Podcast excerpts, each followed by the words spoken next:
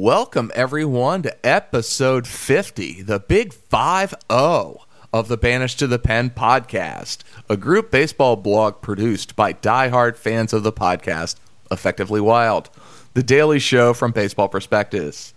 I am your host, Ryan Sullivan, editor in chief of NatsGM.com and the Baron of All Baseball podcasts. This week, I am proud to welcome back to the show two of uh, my favorite writers at Banished to the Pen and uh, two of my favorite contributors at the site. Uh, I've got Julien Assouline with me, and if I mispronounced your name, I am apologetic. And I've got Tim Livingston. Uh, Tim and Julien, welcome back to the show. Hey, thanks, Ryan. Yep, thanks for having me, Ryan. All right, Julien, first and foremost, how'd I do on the name? Uh, that's okay. It's good. It's a French name, so it's. Uh, I think it's really hard. Like the only I can't even say it in English. I only really say it in French, so it's it's a difficult name to say. I'll say, but you did a good job, Ryan. Well, let's start where we start every week and introduce our, uh, ourselves to the audience. And I guess that might give us a good place for Julien to start to pronounce his last name properly and uh, where they can find your work, where they can find you on Twitter, who you're a fan of, and all that good stuff. Yeah, so uh, you can find me uh, not very regularly at Banish the Pen, but more regularly at BP Milwaukee, where I, I write probably once or twice a week, or else I'm on Twitter at uh, at Julien Assouline. Very cool. You're uh, definitely one of, if not my favorite writers uh, at BP right now, and definitely at BP Milwaukee. And you guys have got a really good staff going on up there right now. Yeah, thanks. Thanks. Uh, Tim, same question. Introduce yourself to the audience. Yeah, I am the uh, director of broadcasting and media relations for the Sonoma Stompers. Uh, this is me. I've been there since the beginning with the team, and of course, the book on last year's team uh, that Ben and Sam wrote, Sam and Ben. I w- always want to get both of them in there because of the preferences everybody has. Uh, the only rule it has to work is out in a month. It comes out May 3rd. I'm pretty sure that if you're listening to this podcast, you have already pre-ordered it. But just in case you haven't, it's out there on Amazon. So, um, personally, I am on Twitter at Mr. Tim Livingston. So just Mr. Tim Livingston, and um, I, right now I'm, I'm I'm not writing too much. I, I've been busy trying to get ready for my grad school stuff that starts in July, but um, outside of that, I'll be with the Stompers in the next month or so. So, you know, stompersbaseball.com. If you guys still want to follow the team on the aftermath after what Ben and Sam were able to bring to to the team, and uh, I'll probably be pitching in at some point with uh, the the guys over at uh, Banish to the Pen on some Stompers related stuff and, and maybe some other things if uh, if they come to mind. So may watch an watch out for that. Well, I've got two questions for you. First, we got to have you back when the book is published so we can talk about the book a little more. But first, yeah, sure. Um, did you ever see Ben eat a burrito? No, and I did, did not. And did you get a free copy of the book yet? No, I, I, have not. I, I, that's a no on both, unfortunately. But uh, uh, actually, the what was really interesting is, and I th- and I think I told Ken this was uh, when I saw that the Lindbergh burrito eating method made it into the uh, bracket for uh, the March Madness tournament. There, it was. It was. I told him that I would be pushing as hard and as far as I can for that to go as deep into the bracket as possible, because um, I actually saw one of the players because I told him about the Lindbergh burrito eating method, eat a burrito that way, and I saw him do it, and he actually was like, you know what, this isn't a bad way to eat a burrito, and so like there's like there's actual evidence, like empirical evidence that states that maybe Ben is onto something here with this with the the burrito eating method that he has originated. Um, but uh, but yeah, you know, we I was actually meeting with Theo Fightmaster, our general manager, yesterday, and we had a good discussion about the book and and we're excited to see it come out and and uh, you know we've we've been talking with Sam and Ben about you know what they've been wanting to add to it. I'm helping out with something, uh, a video for the championship game. So we're just we're we're very excited about the, what the book is going to bring out, and we're really excited to see what uh, all you guys think of, of reading about the saga of them joining our team and uh, and what they help bring to the organization and uh, it's it's there's some really cool stuff in there. I think that you guys are going to be very impressed, and I'm I'm really looking forward to to to seeing how they tell what's what really was a tremendous story. It's not just you know you know fairy tale or Hollywood or whatever you want to call it, but um, it's it's it's a story that it was definitely uh, book worthy, and I think you guys are really going to enjoy it when it comes out. That's that's about the most I can say because I haven't seen the finished copy, but I've obviously they've obviously been talking to them because they've been, you know, using stuff the Stompers have done and, and stuff like that for the book. But uh, I'm very excited to see what uh, what the final uh, you know the final exhibit of last season looks like. And um, how long have you been with the Stompers? Because I, I've I just want to ask kind of what the uh, what the difference is between pre Ben and Sam and and what their impact has been on kind of the Stompers. Have they brought a lot of attention? And, and maybe this is a tough question to answer. Maybe it'll be a better question to answer this summer. But kind of, have you seen a difference between pre Ben and Sam in this project and then post in terms of you know fan support, fan you know downloads and page views and all that good stuff? Yeah, I mean, we definitely got a boost, uh, especially merchandise wise, from uh, everybody buying Stompers shirts and hats and and whatnot. Uh, there's been some great stories about people wearing Stompers shirts and meet and like finding each other out out there in the world and and realizing that they both are effectively Wild listeners. Is that that great Disneyland post from a few months back that I thought was really cool. Um, so we definitely have had that. As far as like within the organization, we um, you know we we we will be able to keep some of the things that uh, they brought to the team as far as from an analytics background. Uh, we're going to be hiring. You know, we had the job posting about uh, a baseball operations intern slash scouting uh, play. You know, intern that would uh, help us out, and uh, we have that in motion right now for, for a few you know a few people we we've been talking with. So, uh, you know, we there's definitely been some things on the organizational side that we've wanted to add, um, but it is still kind of it's independent baseball, and so we're we're kind of in a spot where it's like whatever help we can get, we love it.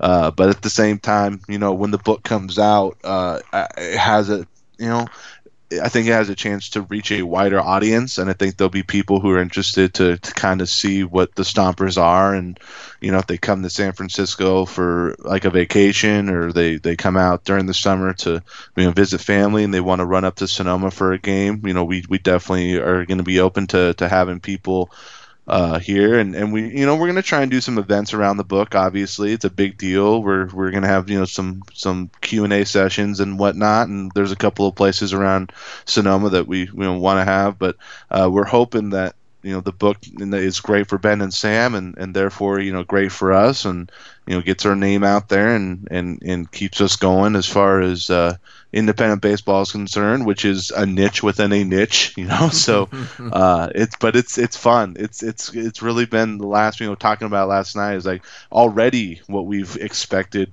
you know, from the book has been more than we've thought, and we're really excited to see uh, what what what brings everybody in uh, to to read it after they've seen it. If there's you know going to be more people coming to the games, you know stuff like that. So uh, we're excited. We really are, and we, we couldn't be happier with uh, with everything that's happened. Well, I want a Sonoma Stompers periscope of somebody eating a burrito like Ben Lindbergh because I just don't believe this can happen. I tried well, it. I tried it for three bites and it just did not work the player who the player who did it is back this year. We're we're hoping it was just going to be back this year, and if that's the case, uh, I might have to take a video and uh, with his permission, of course, and uh, and post it for everybody to see. So we'll uh, we'll see what happens. All right, very cool, Tim. Uh, let's. Uh, I want to transition off that if I can here, and the topic of kind of the best or who are your favorite baseball announcers we've seen this kind of. Uh, I think we all grew up pretty much listening to our hometown person because that's the way the internet and technology worked. And now all of a sudden you can listen to any announcer, any broadcast of any game that you want to with, you know, the internet and a couple of clicks of the button. So, uh, uh, Tim, I know you do a lot of broadcasting, and, and I'd like to start with you. Just, um, I guess maybe even a general question to start is just what do you think makes a good you know, kind of play by play guy versus what makes somebody maybe a little more mediocre, so to speak? Um, the and I, and I learned this kind of really early on is that it's it's you're filling in the gaps. You're not trying to speak over the game. You're trying to um, uh, you know kind of push up the game. You're not trying to uh, you, you're not someone who's just trying to you know get your words out there and talk talk talk. You're you're really putting something into the game that. Uh, regardless of if, if it's on the TV or the radio side, adds something to it. You're not trying to just uh, you know just just talk over the game. Uh, and I and I feel that the best guys um, know when to to tell stories, know when to bring up things relevant, and and make them entertaining. And and, and that's kind of I think it nowadays is more rare than it used to be because back in the earlier days of broadcasting, guys were always great storytellers. You know, you know, and we're talking about the Hall of Famers, the Harwells, the Vin Scully's, and you know, and and and so on. And it's it's it's interesting now. I think there are some guys that can tell good stories. I mean, Jon Miller is still around. Uh, you know, Julien knows Bob Uecker, so it's like, and I think that those guys they're they're entertaining, but they also don't try and make it too. Just know they know the best ways of adding something to the game. So uh, that's kind of my baseline is that they they know how to add into the game uh, without you know, just uh, with, without feeling they have to talk over what's making the game exciting. They can get in and get out with, with these really neat stories. Yeah, who did you guys grow up listening to uh, on the radio doing games? Because I grew up listening to Jon Miller, as you mentioned. You know, listening to Orioles games. Mm-hmm. You know, as a kid, and God, he was so good. And when we lost him, that was a real shame. And God, he was just such like you say, he was a storyteller, but he just had such a brilliant voice and he knew when to be quiet and let the crowd react. He knew when to talk. It was he, was just outstanding. Who did you guys listen to? Julien, uh, uh, you know, and, and Tim. Um, I grew up well. I grew up mostly a Red Sox fan, so um, I'd listen to a lot of uh, well, I guess Don Orsillo and uh, Jerry Remy. I mean, those are I guess the big two that I listen to. Um, we're also Yankee. I mean, because I watched um, I guess early on in my fandom, I mostly watched Red Sox games. So I listened to Yankees games, I guess the second most, which probably be I guess so Michael Kay. Um, I guess um, yeah, that's and and for the and some of the Blue Jays broadcast crew, but really, um, it's I guess I have a hard time, I guess, knowing what a good broadcaster makes, but um, I was, I mean, Tim, maybe you can answer this question, but how do you guys, I guess, ma- because there's like an influx of numbers now, and how do you guys, I guess, manage yeah. like the numbers with at the same time, I guess, telling a story or um, filling in the gaps or something?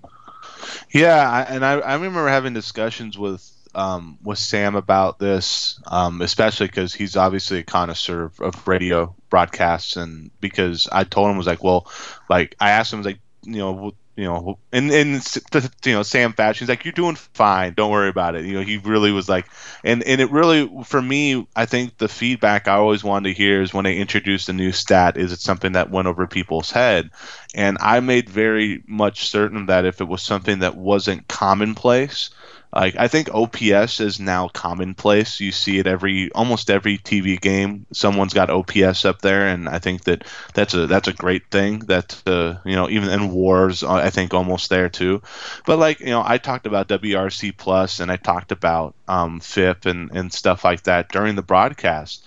Uh, and I and I made sure to let people know that uh, you know I, you know, WRC plus is a percentage based, you know, you know, stat where if your 100% is average, this person at a 170 WRC plus is 70% better than average. That makes him a very, very good player, and that that that, that type of stuff. Like I made sure that they understood the um, levity of those stats. And I think that's the most important thing with these new stats is saying like these are advanced stats that tell you just how much better this player is or how you know below average this player is compared to what you would expect a regular ball player to be. So um, I think that's the most important part is just throwing something in there. Like I've heard Jon Miller do this uh, in in Giants games. I've heard Dave Fleming do this really well in Giants games uh, where they talk about some of the stats. They talk about UZR, they talk about the defensive stats, and they basically don't go into details, but they say that so and so rated really highly in the defensive metrics or so, you know. And I feel that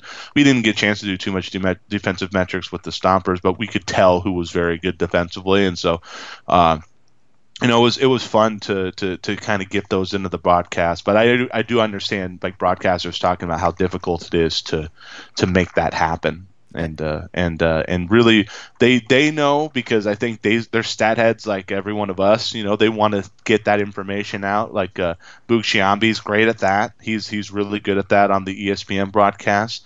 Um, you know, Karl Ravech is pretty good at that, that too. And it's like, you know, these guys really do a lot to try and add to the game without you know talking over but everybody's head so to speak and so it's a difficult process though you really do have to kind of toe a fine line and maybe you can answer this for me as well, but how does the sophistication or the intelligence is not the word I want to use, but the baseball intelligence of a radio listener compared to like the average fan? Is the radio listener a smarter baseball fan? No, I, I don't think so. I think that it's it's I don't know if it's the opposite. Even I th- I think it's just kind of it's selectivity based. Like I think there's a lot of people who want to watch the the TV broadcasts because they want to almost kind of confirm what they're seeing in a lot of ways.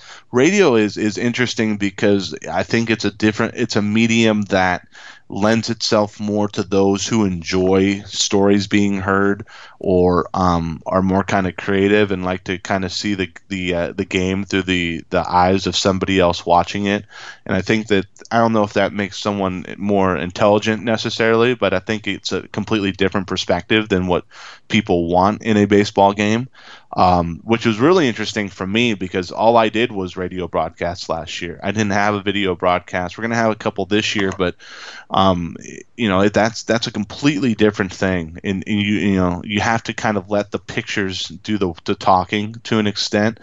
Um, but I am I am I love radio because you can get more information I think out of a radio broadcast. But now in the last couple years with Statcast, you know, becoming prominent, I think that that's going to change. I think you're going to see, you know, the way that MLB wants to integrate Statcast into its games. I think that's really going to make that experience uh, pretty incredible, and I'm I'm really excited to see what they do with that because especially the the player tracking, um, you know, the spin rate stuff and. Uh, you know, you know, velocity, exit velocity, all this stuff that is really now integral to how uh, players perceive talent. I think it's that's all going to really change in the next couple of years how people want to watch baseball broadcasts, and I think that's going to really uh, make a, a, huge impact on how people want to enjoy their games. Yeah, and I don't think that's some of that stuff is stuff that you just can't translate. It comes up on TV, and you can show a UZR, you know, range or how far they can cover in the outfield, but to try to explain it to the audience would be nearly impossible. Right. Julien, yeah. any, anything else? Um, yeah, actually, I was wondering, um, how do you judge? I guess if a stat, like, how do you? Yeah, I guess how do you judge how if a stat is like, I guess, commonplace? Like, um, for example, I think on base percentage is kind of it's almost right. like intuitive, but something mm-hmm. like WAR, which is so, I mean, it has like so many variables. Do you guys get like emails or something? I don't know. Like, how do you? Yeah, how do you how do you judge if a stat is like in the mainstream or in the know? Um, it's kind of a trickle down effect. I think what happens is the big guys, your ESPNs, your MLB networks. I think that they decide almost for everybody in a sense, like oh, you know, we're gonna put, you know, they've decided to put OPS on their broadcasts a few years ago, and that's now one of the prominent things they put up on the lower third when a batter comes to the plate. Uh, they put WHIP up on for pitchers, for example. Um, I, I think I can't remember, but I, I think they're trying to introduce um, wins above replacement as something that they'll put up there at some point but um, I do know that they're doing it for like uh, not when they're actually coming into plate, but if they're doing like leaderboard type stats and stuff like that. I know they're doing that. So, you know, I think OPS is commonplace now, I, and, I, and I say that just because I think that people can under people didn't understand slugging percentage as well because of the weights, but OPS like they know that if you have a big OPS, that's kind of like that's a great thing, and so that's kind of a little bit easier for for people to get. And I hear OPS on broadcast, like Jon Miller says OPS every time someone comes to the plate and and so that's that's that's a, that's something for me that like if I'm hearing Jon Miller say it, it's like well I think that I should be able to say that in my broadcast too, and so it is. It's kind of like a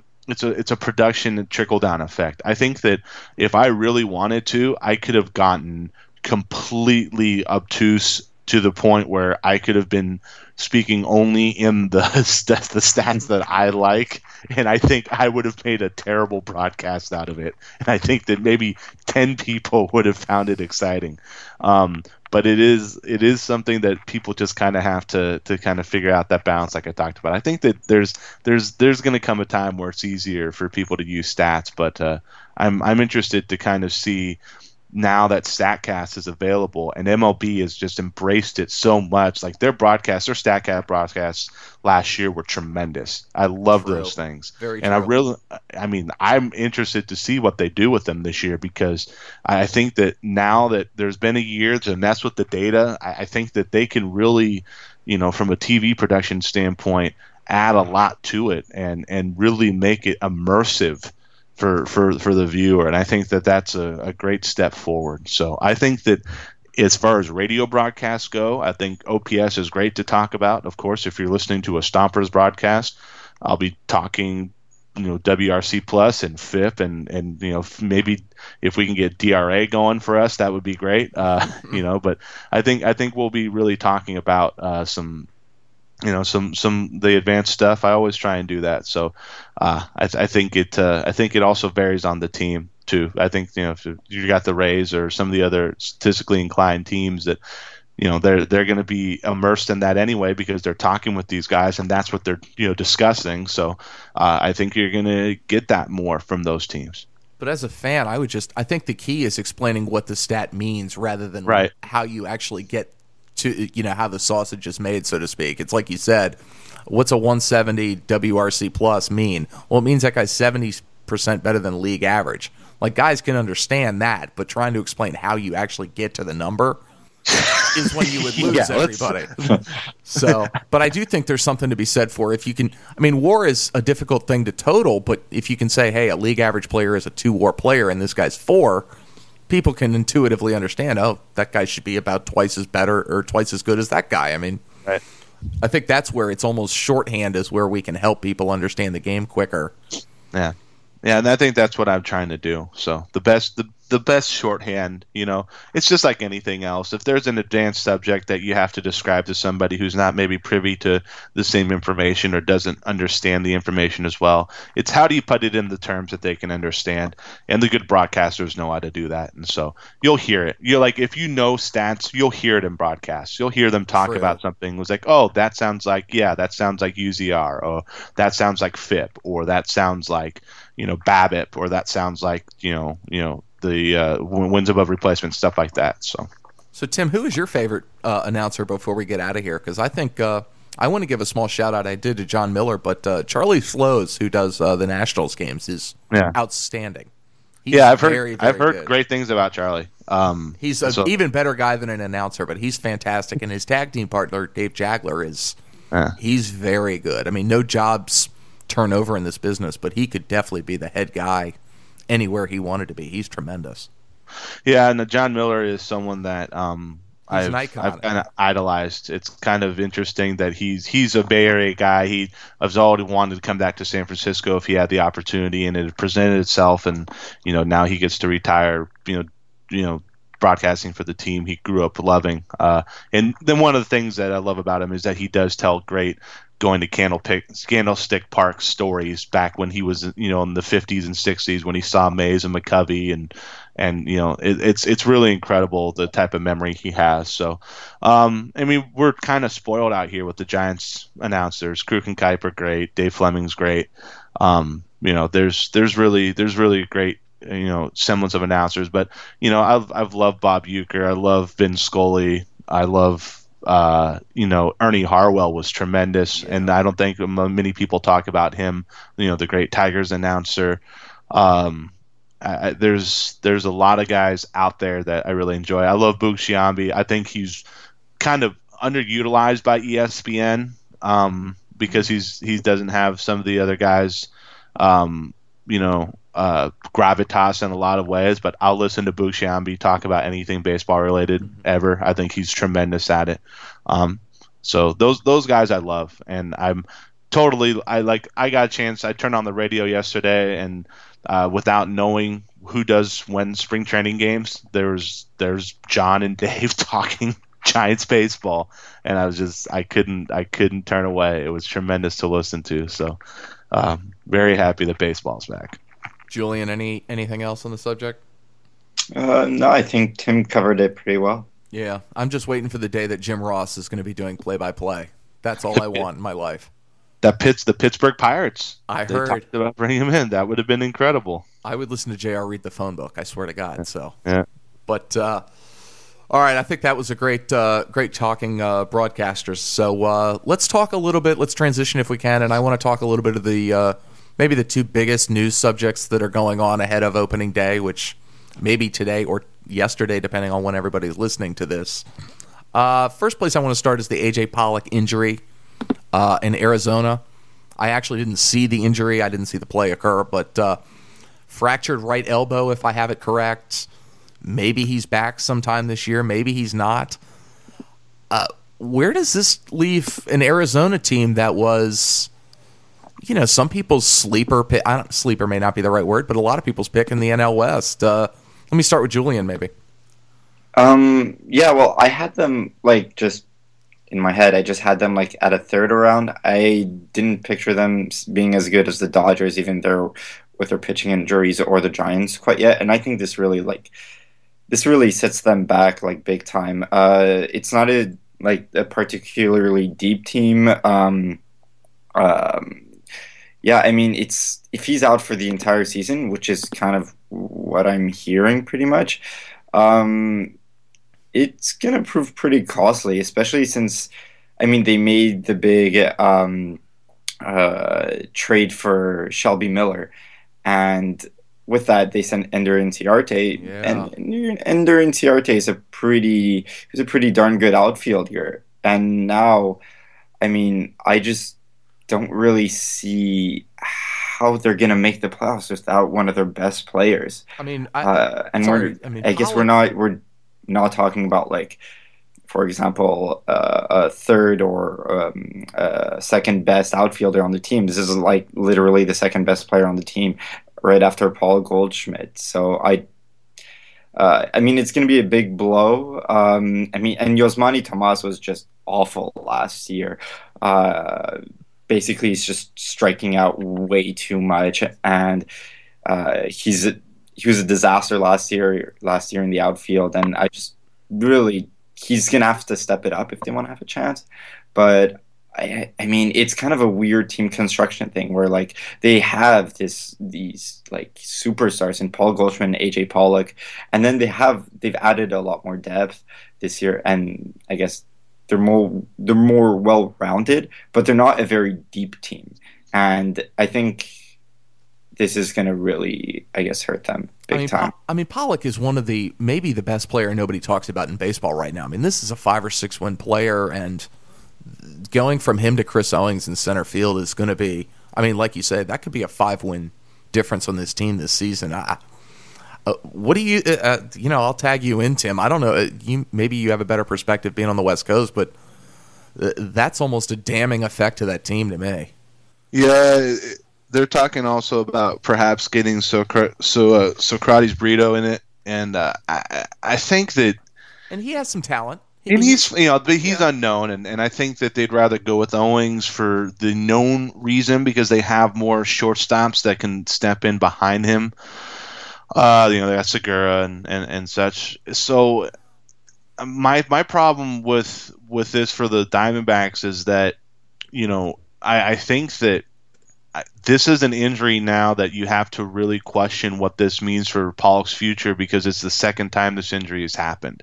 There's this was a growth plate injury in the minor leagues, um, and you know people he was having issues with it, although it was kind of just general soreness, and then this happens, and so uh, I, I'm I'm kind of you know interested to see what the the the Diamondbacks think of this going forward because I mean, this is this is an, an interest. It's a weird injury. It's an I mean, you're fracturing your elbow. It's kind of like fracturing an ankle. Anytime you fracture a joint, there's kind of something weird to it. Um, and I, am I'm not exactly sure what this means for Pollock's future. But now the Diamondbacks lose a guy who's a six-win player, maybe a seven-win player, um, and all of a sudden this window that I think everybody kind of sees for them before they have to pay Paul Goldschmidt gobs and gobs of money if they want to keep him is a year shorter because you're not going to be able to go out there and add six wins in this market right now.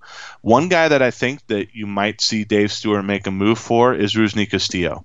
And I hmm. think that if they want to make the move, I think they have to do it quickly. And I think they're doing that both with the long and short term uh, in mind. The one thing though is, as you just brought it up, Julien, is that they have Yasmani Tomas, and he's at the same length of contract as Castillo is going forward, and they have to figure out if they do want to make that trade because he's the he's the best fit right now. Is okay, so now you have a guy in Castillo who, as soon as Pollock gets back next year, you're not sure if you're going to slot him in left field next year. But then you have Tomas, who can't play third base. You like Jake Lamb there, and he's not that great defensively in the outfield. It's like, do you just punt on Tomas, just like the the Dodgers did with Hector Olivera? There's there's a lot of questions here, but it seems like there's a fit with Castillo, and they're they're I'm sure they're you know going through all the you know the, the, scenarios in their head about what this means and you know whether Pollock can come back and be the player he was after this type of injury. And, and to build off that point that you were making and alluding to is where does this leave the franchise because they put all their chips in to go make this trade this winter to get uh, Shelby Miller. They gave up their top pick overall, Dansby Swanson. They gave up Inciarte, who's a hell of a player. You know, Aaron Blair is a top prospect. I mean, a very good prospect and now it looks like they're staring 81 wins dead in the face. Is this going to be one of those things where, you know, we patted Arizona on the back, so to speak, for being aggressive, and then it's going to blow up in their face before it even gets a chance to have the experiment start, so to speak? Um, yeah, I mean, I think this is like one of the worst case scenarios that could have like happened with the team. It's the um, worst. It's the second worst player they could lose, maybe yeah, behind Goldschmidt. Yeah, but I mean, aside from Paul Goldschmidt, this is like this is really devastating because basically it seems like uh, the way I guess the front office was uh, seeing the franchise was, um, hey, we have these two really great superstars, and now that we've shined Zach, uh, now that we signed uh, Zack Greinke, we're gonna really go for it.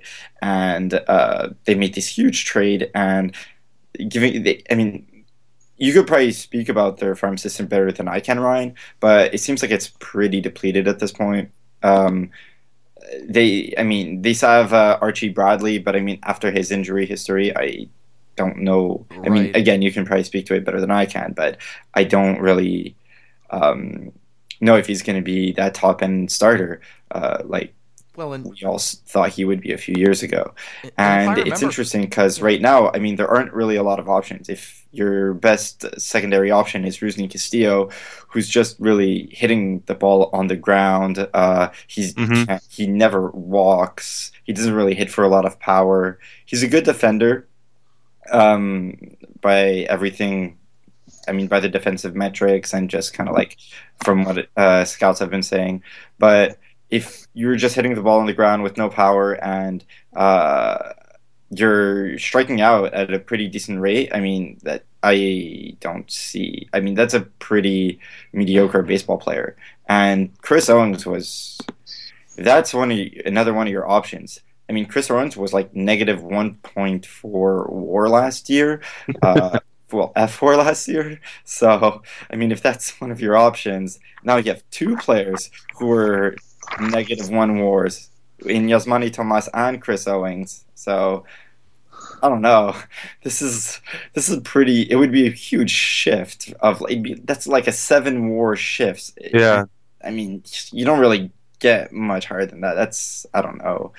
This this really hurts the franchise. And, and Julien, if I remember right, I think you're a poker player. I mean, it feels like this team is now pot committed with what they did in the offseason, and then they just got a four on the river, so to speak. I mean, how do you you can't give up on this season now? I mean, and we've kind of alluded to it with the Rusney Castillo option, and don't they have to go make a deal? I, I mean, they're so pot committed at this point. Don't they have to go?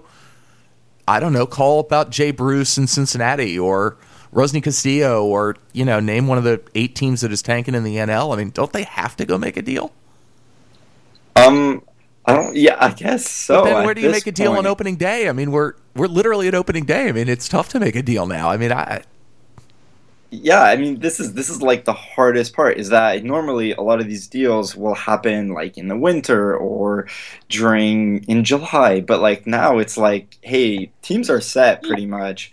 I mean. Mm-hmm the best thing you can hope for is that like someone kind of like comes out of nowhere and really starts performing well and i mean i don't know i don't really see someone like that on, in their farm system that's just going to come up and just tear the cover off the ball again ryan i mean if there is someone I mean, I like I like Brito a lot, but he's not that guy. I mean, you can't replace a six-win player. I mean that that that in there. I mean, that doesn't yeah. happen.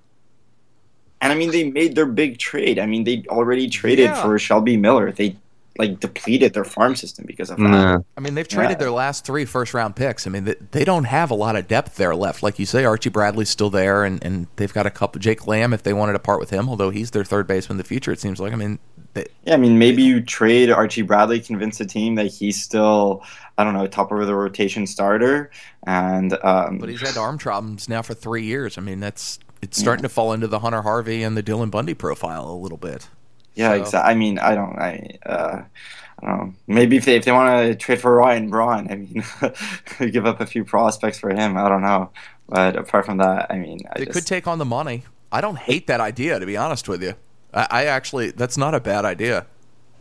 I mean, Yeah, I mean drama aside, I said Ryan kind of Braun, jokingly, but it's a it's a pretty I don't know. They have all that. It would depend on like if they're willing to take on all the money, the prospects going back. But yeah, and if they took on all the money in Milwaukee from Milwaukee, I mean, they might get him relatively cheap.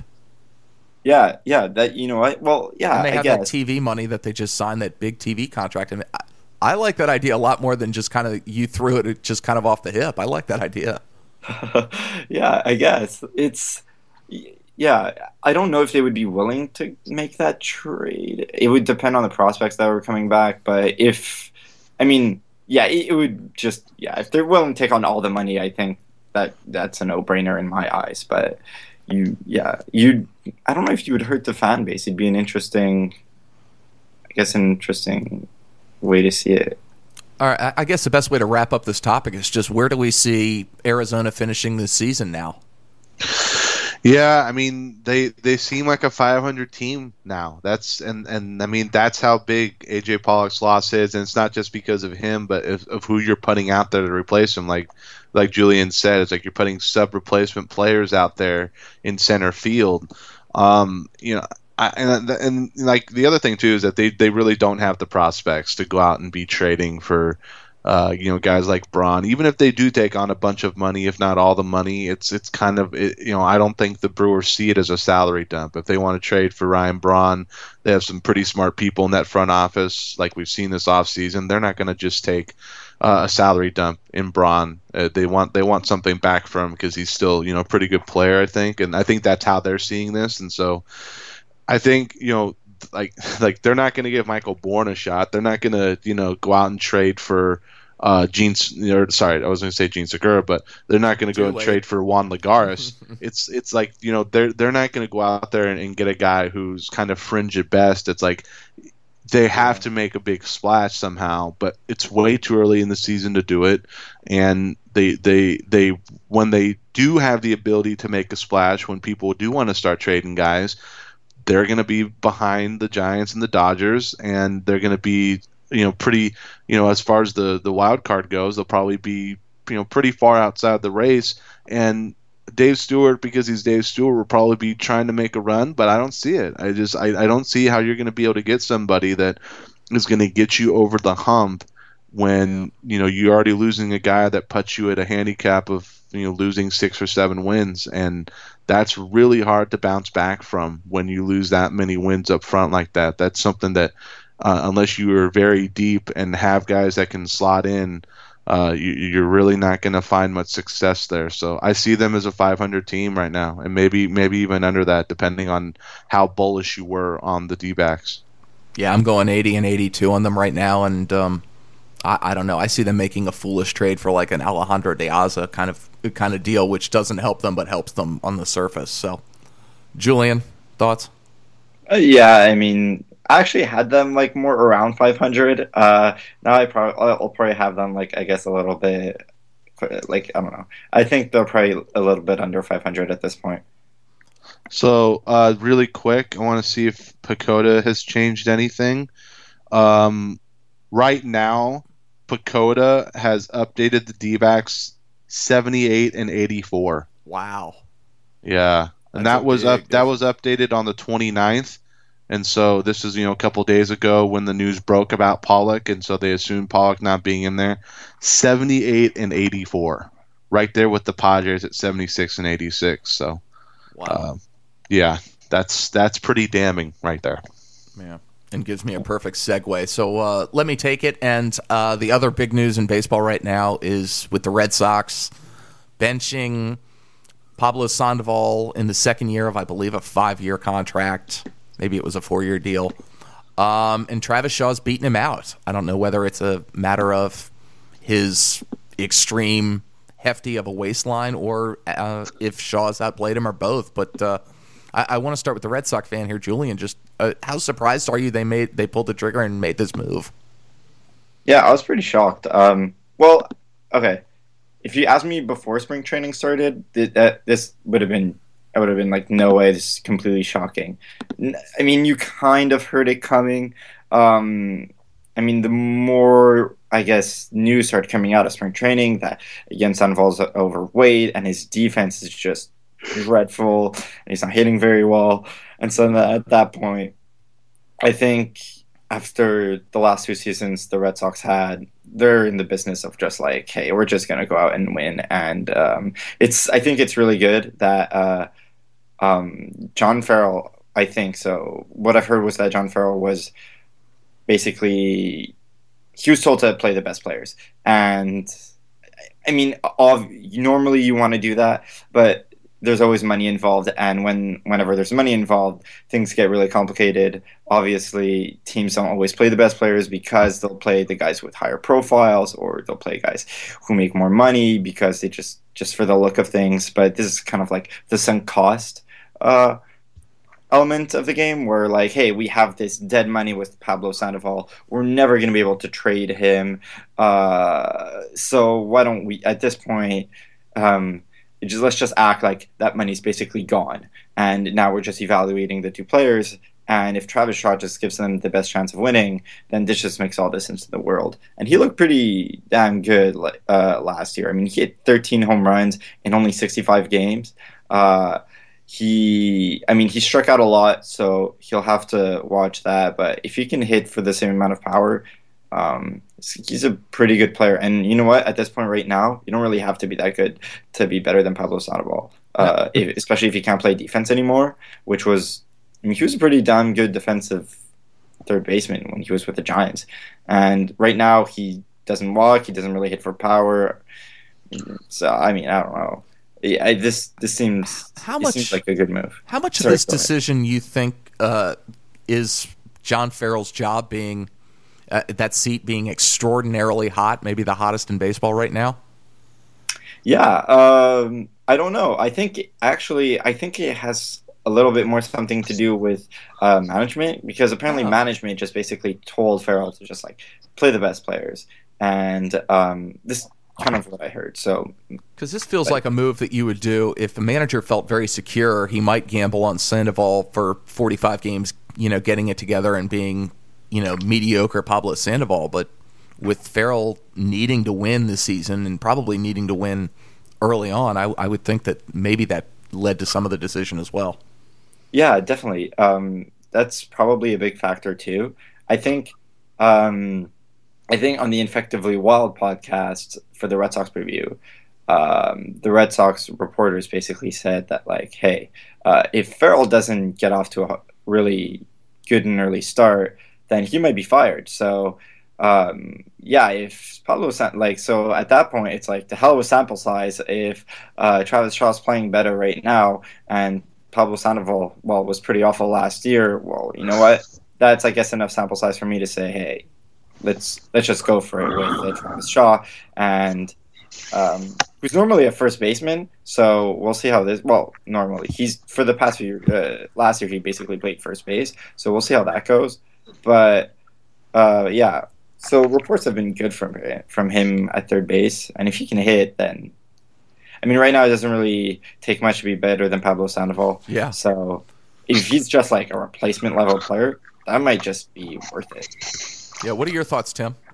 Yeah, this is this is an interesting situation simply because you're t- you're basically saying a guy at 29 years old is done. This is this is really right. kind of yeah, odd con- considering considering what the first 7 years of his career has been like, you know.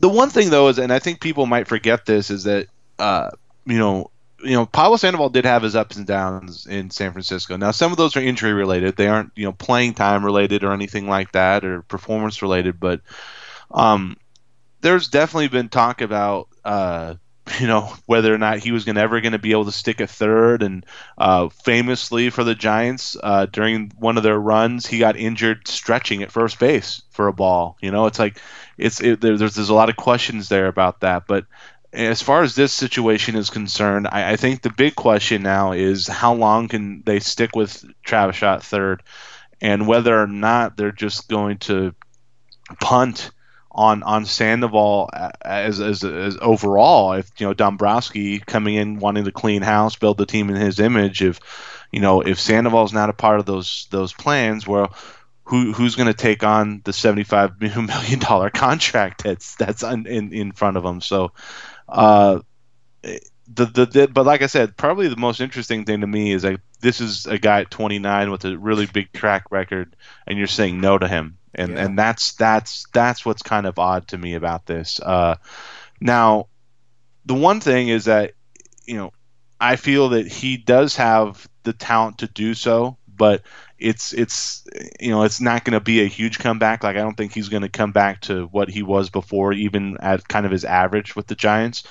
But now, if you're the Red Sox and you know you have the ability to eat a contract, uh, you do have to look into you know figuring out ways where maybe you can trade him because I, I don't think you even want to have the option of thinking, oh, you know, maybe we can bring Sandoval off the bench and and Shaw's going to play his way out or something like that. It's like I, I think that if you feel that Sandoval's done, which a lot of people do, you're talking about the worst player in the American League last year.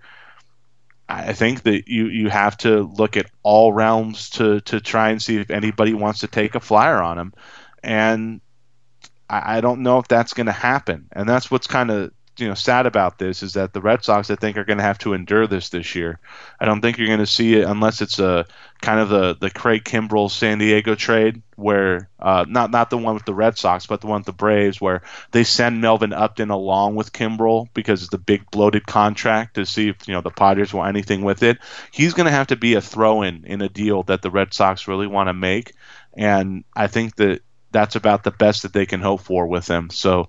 Uh, it's kind of sad, you know. And I've watched Pablo for six years, and he was terrific at points. And you know, unfortunately, he did have his downturns, but he he definitely had enough on the good side to kind of outweigh the the issues that everybody had, weight related or performance related, what have you. But uh, the Red Sox are in a you know, it's very interesting. I would say it's not as bad as the AJ Pollock situation, but it's kind of akin to that because you really don't know what to trade for at this point, what you can get out of him, what teams would be interested in taking him on as kind of a reclamation project. Uh, there, there's a lot of questions here, and, and you know, I think Dave's on, trying to answer them as much as he can. And to take him on now, Like I said, yeah. it's one thing to try to take him on in December when you're formulating your payroll and, and your team, but to try to take on 75 million or whatever it would be negotiated at this point is almost impossible. But yeah, it feels and- like a divorce is needed, though. I mean, Pablo is obviously not going to be a happy a happy camper sitting on the bench making all that money. I mean, it, he's going to be unhappy as he should be. He's 29 years old. He needs to play to get out of this slump or this whatever. I mean, they've got a bad situation up there, and this feels like a divorce is needed, not you know just a breakup, so to speak. Yeah, and and there's very few teams that kind of that match up with a guy like Pablo Sandoval. I mean, the Padres have been you know put you know put in the discussion because they had a scout go see him famously, uh, you know, a few days ago. Uh, what are you willing you know, to take on for him? You know, yeah. fifteen million of the seventy-five owed to him. Maybe you gamble. No, you. I mean, maybe. I think I I almost feel like this is this is almost an entirety type thing. Like right. I almost feel like Boston has to just take dead money on him. Like I, I that and that's what's sad about this is that I think you maybe think of him as a veteran minimum type player. Like how much how yeah. much he should make at this point in his career. Uh, it's like a base salary type thing, but uh, I mean they, they they might have to even do more than sixty million to keep to to to you know to take on than to to, to trade Pablo Sandoval. Like this this might Jeez. be a very hefty price. Yeah, I mean the only way I can kind of see them like not taking on like most of the money or all the money is if like they throw in a couple of prospects with Sandoval yeah. to like I guess especially with a team like the Padres who like or are probably interested right now in like rebuilding their farm system. If you throw in a couple of prospects, maybe you get uh, them to take on more money. But again, like it's a lot of money for a really bad player. Or you're got to take on somebody else's a lot of teams who horrible contract, like an Andre Ethier or something like that, and he right. he has more value. But that's the kind of you would just be making horrible trade or horrible contract for horrible contract. Yeah, but the Do- and, yeah, the Dodgers aren't going to make that deal either. Right, right, right, right. I'm just so throwing like, out a name. Sure. So, and that's and that's the thing is like I'm trying to figure out teams that that like in my head like that that might need a third baseman and third base is actually really good right now in the major leagues like there are a lot of teams who are set at third base right now and um, are, aren't really in need. And the only teams that would really take them on are teams that are really struggling. The Reds need a third baseman. Uh, you know, the Padres need a third baseman. Uh, you know, like those types of teams. And those are the be, teams that are rebuilding. They don't want to yeah. take on that money. So yeah, so it's it, it is it is a almost a no win scenario here for the Red Sox. Either they pay a disgruntled guy all that money to sit on the bench you know, or the you know, or your team's going to take them on and be like, okay, so we're going to have this black hole of a contract on our books for these years when we're trying to rebuild and you know have as much freedom as we can from a financial standpoint, and and that's just not going to happen. Yeah, perfectly well said. I think that might be the the best way to kind of end that uh, topic right there. So. Uh, final thing I want to get to this week, guys. It is opening day, depending on when everybody's listening and downloading this. So I-, I wanted to see if maybe we could go around the group, so to speak, and do a bold prediction or two for the season. Yeah. I don't know who wants to start. I'll start if you guys need a little time to prepare, or uh, whoever wants to start. Hey, go ahead, Ryan. I'll yeah, Ryan, go ahead. I'll go ahead and start. All right. Well, you guys are thinking it up and getting ready. Uh, I am going to go with Jonathan Schoop for the Orioles is a breakout player in 2016.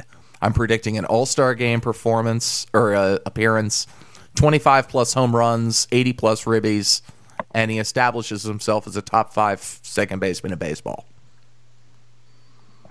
Um, Tim, do you want to go or? yeah, I I, th- I think this is the year that Garrett Richards established himself as a true ace. Like I think that he's a guy that has a lot of buzz behind him. I think even on an Angels team where everybody's a bit underwhelmed by the offense outside of Mike Trout, that you know Jered Weaver's throwing 80 miles an hour, you know. So, but Garrett Richards has looked good in spring. He's got a lot of buzz behind him, and I think this is the year where he kind of asserts himself as a top tier pitcher in the American League. And I think that you know he's someone that if he can get that, if the Angels can get that type of performance out of him, that they're going to feel like they can still be in it. And I think that the Angels might make a big move if they're still within striking distance with the American League wildcard race.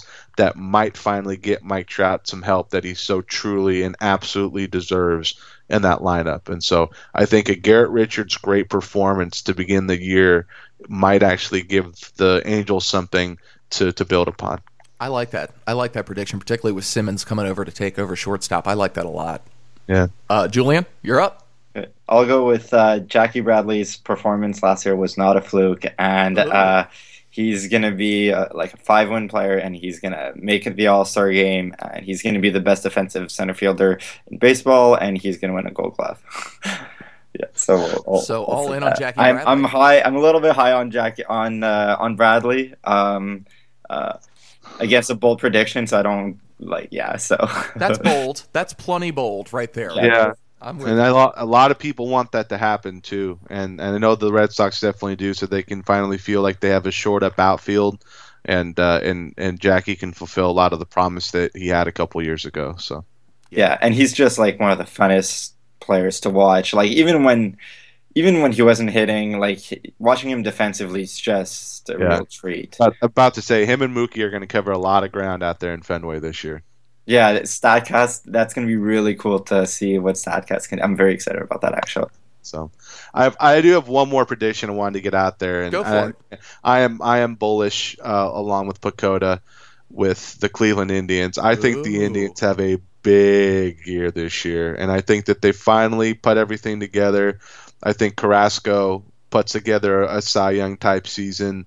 And I do think that once they get Michael Brantley back, and I think that they're going to give Bradley Zimmer a shot towards midseason because they really do need the help in center. He's I awesome. think that team I think that team's really going to put something together. I love Bradley Zimmer. Oh, I've watched him so much in the minors. God, I love Bradley Zimmer. Yeah, so I, I do. I think I think this is the year that the Indians finally take the AL Central. Now I think the Royals have a good year too, and that's what that's what what I really want to emphasize here is that I really do think that this is the year that it actually does finally all come together for the Indians and and uh, all the work that was that's been done by Antonetti and, and that great front office and and you know having uh, you know have having Francona lead this team. I, I think it is going to be kind of a perfect storm, and I don't know if they'll be the best team in the American League, but I think that they're definitely going to be uh, a team that that kind of tries to take that mantle this year. So I'm really bullish on the Indians. All right, my uh, next and maybe my final bold prediction is Marcell Ozuna will lead the Florida Marlins outfield in home runs this season. oh wow! you, you love the Barry Bonds tie-in. That's why you did that, huh? I mean, part of it is the fact that I just don't believe Giancarlo will stay healthy, but a major part of it is I, I think that Bonds is going to really have a nice impact on Ozuna. I think Ozuna is an extraordinarily talented player. He's only 25 years old. People forget.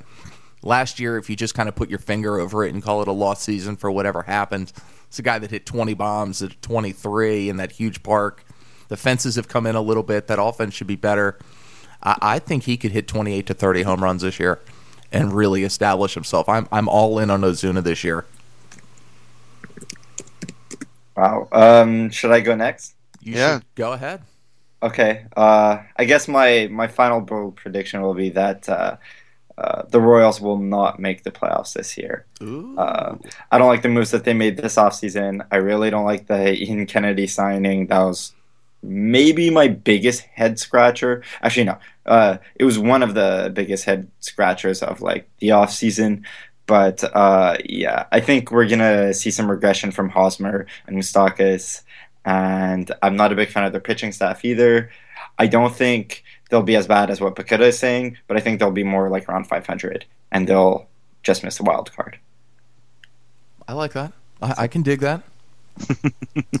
so all right, guys, we did our bold predictions. We're ready for opening day. Uh, I think it's time to wrap up uh, wrap up the show this week. So um, we end the show every week the same way we begin it. Uh, begin it. So say goodbye, guys. Uh, Tim, where people can find you on online, Twitter, your work, and all that good stuff. Yeah, I'm on Twitter at Mr. Tim Livingston.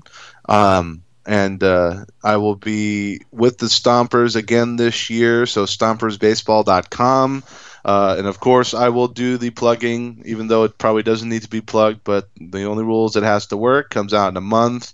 And myself and, and Theo, the general manager, and of course Ben and Sam uh, last year, very excited to see uh, what this book uh, what this book uh, is received and how it, I should say how it's received and what everybody thinks of it. So uh, excited for that, and uh, yeah, just keep an eye out. I'll probably I might do some stuff uh, regarding the Stompers for uh, Banished to the Pen once the book is either out or closer to it. So keep an eye out for that. All right, and who wins, Shane O'Mac or the Undertaker tonight?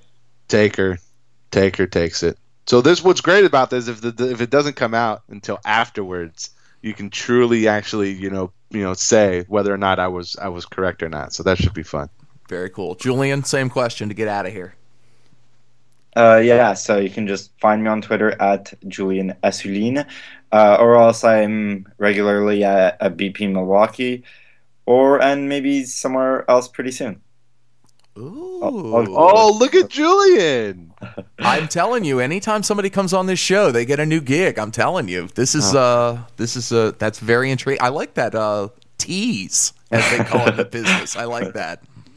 Yeah. Uh Julien, I don't think you're a wrestling fan, but any opinion on the Shane O'Mac Undertaker match tonight?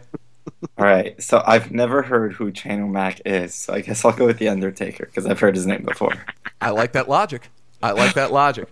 Uh, I'm going ultra shenanigans, and I'm going to go with uh, Shano in this match tonight. All right, ultra shenanigans. So, uh, thank you guys so much for joining me this week. It was a lot of fun. Um, I'm really excited for opening day, which is about to start in a couple of hours. So, um, thank you guys for joining me. I can't wait to get Tim back on the show in a little bit to talk uh, Stompers and the book uh, once it comes out, and Julien, uh, just to have to have you back on if that tease comes to fruition, so to speak. yeah. Thanks.